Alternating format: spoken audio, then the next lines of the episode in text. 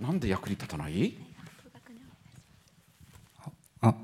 えっと、法政大学2年の三竹です。はい。えっと、実際にあのべ大学で勉強したことは、あの人生の中ではまあなんか自分の中ではこうだなっていうこととしてあの捉えることはできるけど、うん。なんか実際に仕事に仕事とかうん。になると、そんなことを考えてられないっていう、なんか自分の給料のこととか、うん経済のこととかどうすれば売り上げが上がるかとか、うんそれを現実的なことばかりをやっぱり考えなければいけなくなるので、そういうなんか自分の中で培ってきた理想像みたいな考え方はやっぱりなんかなしになってっちゃうのかなって自然に自分のその考え方が潰されてっちゃうんじゃないかなってうんそう感じています。はい、わかりました。はい。さあ、あの大学で学んだことを実社会でね売り上げをどうやって伸ばすかっていうことをやっていくと役に立たない。あるいは大学の時にそれなりの理想に燃えてやってたことが潰されていくんじゃないかという意見でした。反論を求めます。そんなことないぞという反論もはい。じゃああなた行きましょ創価大学4年の田口と申します、はいと私はその大学で学べるっていうことが講義を受けてその知識をつけるっていうことだけが学びではなくて、その大学生活を通してこう部活動での人との関わり合いだったりだとかあの自分がこうできなかった勉強に向かってこうど続けていく努力をするだとかこう社会に出てもこう普遍的に変わらない人間関係を築く力だったり人とコミュニケーションを取る力だったり、そういうものがその大学生活の4年間っていう中で培われると思うので、決してその大学生活で勉強したことは社会に出ても無駄にならないと思います。うという反論でした。さあどうですか？再反論しますか？納得しますか？どう？もう一度ちょっとマイクで。そうですね。あのコミュニケーションとか人との関わりとかについては、えーすごい人生の糧にもなりますけども、その講義自体っていうことについて考えると、ん。やはりどうなのかなと思います。なるほど。つまりはい。大学の4年間で人と、ねはい。知り合ったり、えーあるいはクラブ活動をやったりコミュニケーション能力は培われる。それは社会に出て役に立つけど、はい。一つ一つの大学の授業がはい役に立つのかと、そうです。そんなに授業つまんないのか。いやつまんないってごめんごめん言い方よくなかったな。そうじゃないな。それはそれでいいい授業があったり理想を語ってたりするけどそれ社会にとってえ役に立たないんじゃないか。それじ授業は成り立っていい授業であっても社会でそれを習ったことが役に立たないんじゃないかと思ってるってことだな。はいわかりました。さあさらに彼に対していやそうじゃないよって言ってもらおう。はいじゃああなた行こあ慶應義塾大学4年の横井です、はい。えっと、大学のその講義で得られる知識っていうのがそのものも仕事で生かされるかどうかっていうのは僕も違うと思うんですけど、そのあのある学問を専攻した上で得られる思考体系や思考方法っていうのは必ずその世の中に出た時に自分の拠り所になるものなのかなと思ってましてで具体的にはあの僕は大学で学園祭実行委員会をやってるんですけど、そこでこう企画を考えてるんですがその時に後輩とかで企画の意図を論理的に組み立てられないやつがいまして、ん。でそいつがなんでうん。組み立てられないのかっていうのをこう先輩で考え飲みながら考えた時にあいつ多分数学できないんじゃねみたいな 感じで思って実際にそいつに聞いたら高校時代は数学が全然できなかったって言ってたので、要するにそれは要するに数学のサインとかコサインとかそういう知識は、まあ、学園祭の企画をやる上では必要ないですけどその数学的な論理的な発想方法であったり考え方っていうのは、まあ、十分生きるんだなって思ったのであその思考体系が、あの社会に出て役に立つのではないかと思ってます。はい、わかりました。同様。つまり大学の授業、個々の授業でいろんな知識ね、それ自体は確かに役に立たないかもしれない。しかしその中であのいろんなあの授業の中で培われる自然自然に培われる論理的な思考力とか洞察力とかそういうのが実は社会では役に立つんじゃないかという話だった。どう？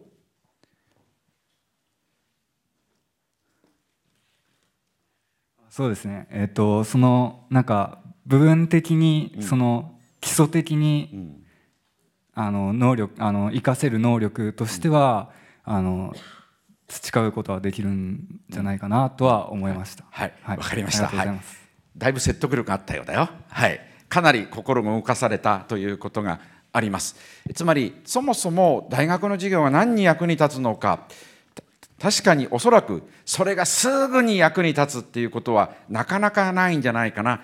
国家資格を取るための国家試験のためにこの授業でやったことが試験に、合格するのに役に立つということはあるかもしれないけどそうじゃない場合はなかなか感じにくい。でも物事を考えるとそれはそれで役に立つことがあるんではないかということだと思うんですがそこでねと、えー、例えばですねあの私はこう考えるのね。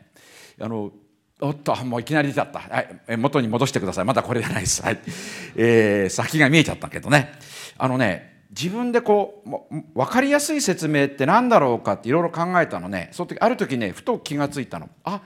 分かりやすい説明って因数分解だと思ったんですね。昔因数分解って習ったよね。因数分解いろんなあの数式があってその中でそれぞれに共通しているものを外に取り出してあと中を括弧でくくるでしょ？例えば x が共通していたりあるいは a という数字だったりそれが共通しているものをあいろんな物事の中から共通点だけを引っ張り出して最初に置いて後を括弧でくくる。これが因数分解だよね。分かりやすい説明これから何かを説明しようとするときにいろんな要素がある中で共通点を抜き出してそれをまず最初に出してさあ今から私はこれについて話をいたしますこれについてはこういう問題がありますっていうこういう説明の仕方って実は因数分解ではないかなとはたと気がついたんですね。えー、そでつまり分かりやすい説明をしようということは昔いやいややっていた数学の勉強が実は思いもよらないところで役に立っているのではないかなというふうに思うんですね。ビートたけしさんがですねやっぱりあの映画を作る時に大事なのは因数分解だって発言をしています。ちょっとピンピンとこないよね映画作りになんで因数分解？やっぱりあのあるいろんなさまざまな物事を分析し共通点を抜き出しておくこういうことっていうのは数学的な、えー、あの力それが実はあのうまあのできてくるんじゃないかと私は思うんですね。さらに教養というのは自分が経験できなかったことを学ぶことができるそこでさっき出てしまいましたがこちらですね愚者は経験に学び賢者は歴史に学ぶという有名な言葉があります。バブルの話で言えばねバブルを経験して、えー、バブルがはじけて痛い目に思った人はもうそれ以上、えー、手を出さない。だからその人たちが社会の主流にいる限りバブルは起きない。えでもやがてその人たちがいなくなるとまたバブルが起きる。でもバブルはどうして起きるのかという歴史に学んでおけば少なくともそのバブルをがまた起きるのを防ぐことができる可能性は高まるということなのね。人間っていうのはやっぱりいろんな失敗をするよね。痛い痛い目に遭う、えー、もう二度としないようにする。これは誰でもできること。そうではない。自分の知り合いが何か失敗をした。その失敗から自分が学ぶこと。これもまたあの広い意味での教養になるんじゃないか。教養は何に役に立つか。えー、自分の自分以外の人の失敗を自分が繰り返さないようにすることができる。こういうこれもまた教養だ。教養についてはいろんな答えがあるけど例えばそういう答えもあるのではないかと私は思うんですね。えー、その上でさあでは、えー、何をどう勉強すればいいのか。もう一つ私が好きな言葉はこちらです。何がわからないか。いろんなことありますね。何がわからないかが分かれば半分分かったも同然だという言葉があるんです、えー、先ほどの件で言えばね大学で教養を学ぶことの意味がよくわからない、えー、という話があった。何を学べばいいんだろうかわからない。あまりに漠然としている。その中で何がわからないんだろうかって徹底的に考え考え突き詰めることによってああその大学で何をやったらいいかわからないと言ってる自分の本当の意味本当の疑問はここなんだっていうことが分かればその点に的を絞って人に聞けばいいわけでしょ？あるいはそこだけ自分で勉強すればいいわけだよね。何がわからないかをまず自分が知るということこれが、えーえー、分かる、えー、物事を獲得する、えー、一番大事なポイントではないかと思うんです。えー、さあで時間がなくなってきたんでさらに先に行きましょう。教養を身につめるために大学でどのように学べばいいのか私は皆さんに、えー、あのこの送る言葉はこれです。批判的に読む物事をぜひたくさん本を読んでほしいと思うんですねここまでは多分あの立派な先生偉い先生が言ったことだ。あるいは教科書に書いてあることだ。それをそのまま多分無批判に一生懸命読んでそれを覚えてたんじゃないか。大学になったらそれではいけないんだろうと思うんですね。大学の先生が話していることを聞いていてちょっと待てよ。この先生が言ってることは本当だろうか？と批判的に物事を見ていく。あるいは有名な先生が書いてる本を読んでも有名な先生だから正しいかってそうではないわけだよね。どこかに必ず何か問題があるんじゃないかという全てを批判的に読むあるいは批判的に受け止めるこれが大事なことなんじゃないかと思います。っていう話をするとみんなうんうんってうなずいて私の話を無批判に受け止めてしまうというところに問題があるわけだな。さっきから私は例えばこういう判断があり得る。こういう解釈も成り立つ。あくまで例えばだよ。私が言ってるのはこれが絶対の真理だと言ってるわけじゃないよね。例えばこういう考え方もできるよね。って言ってる。それは最終的には君たちが判断すること。その時にだからスプツニコさんの話も安藤忠雄さんの話もとりわけ安藤忠雄さんといえば本当のこの世界の大御所だよね。ああなるほどなあって受け止めることはもちろん大事なんだけどそれだけではなくてちょっと待てよ本当にそうなのかなとちょっと批判的に物事を受け止めるということこれが大事なんではないかこれがまさに大学生が大学の間にやるべきことではないかと思うんですね。えー、とにかく、えーまずはこれがとにかく私からのメッセージということになります。え時間になってしまいました。えー10分間の質問の時間を取ります。とりあえずの私のメッセージはここまで。あと10分間質問に答えます。さあ、何かありますか？つまり私、これまで言ってきた私の話についてですね、何か質問のある人。はい、えー、っと、じゃあこれまで答えていない人、あじゃあその彼いこうか。はい。慶応大学 SFC の、えー、3年生篠崎です。はい、えっ、と池上さんの、えー、学生時代の失敗の話を聞きたいんですが、はい、失敗の話、はい、あのその、うん、やっぱり失敗の話っていうのは僕らもちょうど今多分みんな小さい失敗は必ずしていて、うん、そこから学ぶことはあると思うので、うん、今のその先生の、えー、学生時代に失敗したことを少しお聞き。そのちょっとそれ質問をさもう少し、あのなんだあの精査しようよな、はい、あの失敗を教えてくださいって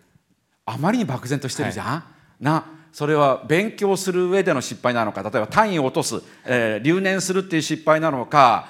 大恋愛に失敗したのか、は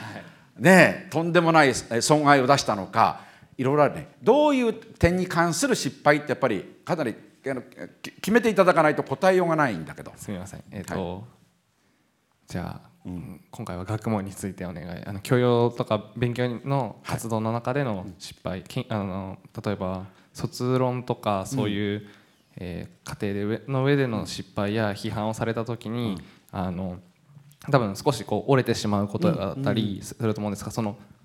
その失敗からどう立ち直っていくかとか、まあ、多分僕らもこう先生から教授から批判をされて折れてしまうことがあってそこからこうやっぱりこう自分で何とか立ち直っていくと思うんですけど、うん、その時の池上さんの立ち直り方を教えていただきました。はいありがとう、はい、あ優しいね。よかったね、えー、恋愛における失敗を教えてくださいって聞かれたらどうしようかと思ってたけど。はいありがとう。あの今あの本当に食い入ることあります。あのねちょうど私の大学時代えー、それこそ学園闘争華やかりし殺しですね。あ座ってください。ですよ、えー、とにかく大学入っていきなり全学バリケードストライキですよ。授業がそもそもないわけだな。そうすると結局、まあ、みんなで政治について討論をしたりあとはそれぞれの人がパチンコに行くやつ麻雀に行くやつアルバイトに精を出すやつ自動車教習所に行くやついろんなものがあってあるいは学生運動に全力を投入しえー、姿を消すいろんな人物がいました。私はとにかく授業がないからしょうがないって独学で経済学の勉強を始めたんですね。あるいはいろんな本を手当たり次第読みました。えー、あるいはいろんなところ取材あの旅取材じゃないや旅行に行った。今思うこと。もっともっと勉強しておけばよかったな。もっとたくさん本を読んでおけばよかったな。たまには女性とでもデートっていう貴重な経験をしておけばよかったな。って悔やむことばかりです。青春時代って歌があるよな。青春時代の真っ只中にはねあの思い迷うことばかり、えーね、青春が美しいなんて誰にも言わせないってポール・ニザンという人の有名な言葉があります。君たちあの我々君たちの年齢を過ぎてきた今のような私から見れば君たちは青春の真っ只中。これから芳醇な時間というのがあってありとあらゆる可能性がある。ところが君たち自身はそういう自覚がないんだな。そんなことがわからない。やがて君たちがこの青春時代を過ぎて30年40年経ってからあああの時よかったなって後になって悔やむ。まさに今君たちはそういう時を刻んでいるんだろうと私は思うんですね。徹底的にもっともっと勉強っていうか大学の勉強というよりはもっとたくさんの本を読みもっと試作を深めればよかったなというそういう思いがあります。結果的にそれだけの時間がなかった。でも卒論を出さないと、ねえー、単位がもらえない。とりあえずやっつけ仕事であの論文を、まあ、作りましたよ。あの頃はね「のりとハサミ」って言葉があったのね。今で言うとコピペなんだよね。コピーペースト。あの頃はそれこそいろんな人の書いた本の文章の文章の部分を切り取ってきてのりで貼る。実際にはそんなことやったわけじゃないよ。ただいろんなところの、えー、文章をそのまままあそのままにはしないけどちょっと変えながら写していろんな人の借り物の言葉借り物の思想をただひたすら並べてまるであたかも自分の思想であるかのようなことしかできなかったなという恨みがあります。これがだからあの学問上での失敗ということだろうと思うんですね。えー、それでも過去は書き写すということにおいて自分なりの物事を形成する力がついたとも言えるんだけど今はさドラッグしてさクリックしてパパッとやればみんなそのままあのコピペができるでしょ？そうするとね自分でそれを書き写すということもしてないわけだ。全く自分の力になっていないということがあります。コピペをしないで自分ならでの他の人とは違うんだという考え方を一つでもあの大学の学生時代に作ってもらえればなと思ってます。いいですか？はい。じゃああと1人。あじゃあその女性いきましょう。はい。もう時間がなくなっちゃったんでね、えー、はい。最後の1人です。どうぞ。立教大学4年の西田杏奈と申します、はい、と私は大学で社会学を学んでるんですけれども社会学っていうのはいわばあの現状をまあ批判的に見る学問なんですよね。でなのでまあ大学で学習していく中で私は本当全ての物事最初から疑ってかかるようになってしまったんですよ、はい、なので逆にその素直に何でもこう受け取れるっていう人の方が羨ましくて なんか自分がどんどん性格悪くなっていくなと思うんですけど、うん、まあ、こんな私はどうしたらいいのかなっていうのを聞きたい。はい、わかりました。はいありがとうあのつまり私がさっきね全てをあの批判的に見ろ、ね、全てを疑えという言い方をしました。そう。あのそれこそ今のいい質問なんだよ。つまり私がその後その先を言わないでおいたことをあなたの今の質問が出てきたことによって触発されてそうそうと言えることができるわけだな。これが一番最初に出てきたいわゆるいい質問の一つの一類型ですね。それは何か。つまり学問においては常に全てを疑うことが大事なことですね。だけれどもそれを実生活においてやるとどんどん人間関係が狭くなっていくわけね。だから私はよく言うのはね適度な懐疑心という言い方をすることがあります。例えばニュースを見ている。何か言ってる。キャスターが何か、えー、コメントしてる。もっともらしいコメントしてる。でもちょっと待てよ。本当かな？いや他のこともあるんじゃないか。そんなことを一概に決めつけることはできないんじゃないかなとちょっと疑ってかかる懐疑心。というもの。それが実はあの大事なことかな。学問の場においては徹底的にこれはやっぱりあの批判的にもののことを見なければいけないと思います。でも実生活は違う。なぜか人間は信頼できない部分と信頼できる部分があるんだよ。ね。人間だってみんなね弱い存在だよね。嘘もつく。人を裏切る。弱とっても弱い。信頼で信用できない。でもどこかで人間社会が成り立ってるってことはさなんか人間って信じられると思うんだよ。ね、少なくとも自分の親は嫌いかもしれないけどでもちょっとどっか信頼できるところがあったりするでしょ。人間ってねやっぱりどこかにこあの信用できないところもあるけど信用できるところもあるわけだ。そこのどっちを見るかによって人生っていうのは随分大きく変わってくると思います。信用できないところばっかり見てったら本当に人生は真っ暗だよね。でも待てよ。でもやっぱり信用できる部分はあるんだよ。その信用できる信頼できる部分をあの重点的に見ていくとこの世の中捨てたもんじゃない明るくなるということがあります。あの大学生ですね。学問的に物事を考えるってことはさそもそも全体像を考えるわけだ。そうすると人間だって弱いところもあれば強いところもあり信用できるところもあれば信用できないところもある。その相対を丸ごと受け止めてその上であの人が信用できるかどうかってことを考えていくということなんじゃないかなと思う。さらに言えばそれって恋愛ってそういうことだよな。恋愛で誰かを人を愛する人を好きになるってことはさでも生身の人間だからあの欠点いくらでもあるんだよ。欠点はいくらでもあるんだけどでもいいところもあるから相対としてまあいいかなって、えー、妥協しちゃったりするんだな、えー、人間との付き合いっていうのは多分そういうもんだと思います。相対を全てを見た上であの判断するっていうこと。ぜひそれをやってみてください。そしてそういう全てをあの全体を把握して自分なりに考えるそういう考える力分析する力それこそまさに大学で学ぶことなんではないかなと思います。という偉そうなことを言っていますが私もとにかく大学時代反省しきりもっともっとちゃんとやっておけばよかったなという、えー、介護の念からせめて君たちはそんな失敗をしないでほしいと思ってこのメッセージを伝えているということです。でごめん時間がなくなったんだけど最後に一言だけ言わせてくださいね。それはね勉強っていうのは大学で終わるものではありません。社会に出てからも常に学び続けることがいくらでもできるんだということです。私の父親はですね88米寿の祝いをした後ですね急激にあの体力が弱って寝たきりになったんですね。でその時に岩波書店からの広辞苑の第4版というのが発売になりました国語辞典。すごい分厚い国語辞典だよね。寝たきりになった私の父はですね広辞苑の第4版が発売になったらしい。これを買ってきてくれというわけですね。寝たきりになったのになんだよと思ったんですがまあ少しは親孝行しようかと思ってその分厚い、えーえー、あの広辞苑を買ってプレゼントしました。そしたら父親はですね寝たきりになってるそのベッドでそのページを開いて中身を読んでるのね。たまげました。国語辞典というのは分からない言葉が出てきた時に引くものだと思ってたらこのこの男は国語辞典を読み始めてる何なんだこの好奇心というか好学心というか、まあのいくいつになっても勉強し続けようっていうのはと思ったんですね。と同時に人間というのはいくつになっても成長し続けることができるんだと思いました。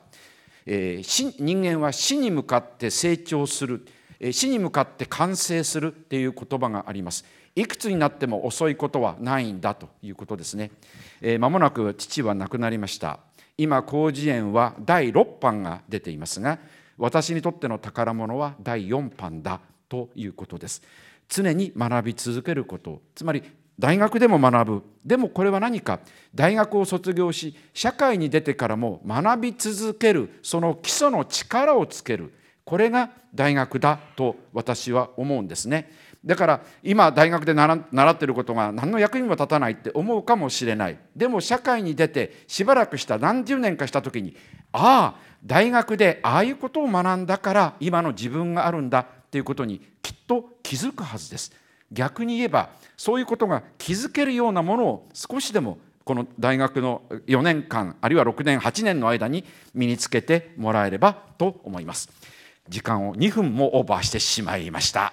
収録だからなんとかなるってことですね。生放送なら途中でプツンと切れてしまうんですが、えー、私の時間はここまでにします。ありがとうございました。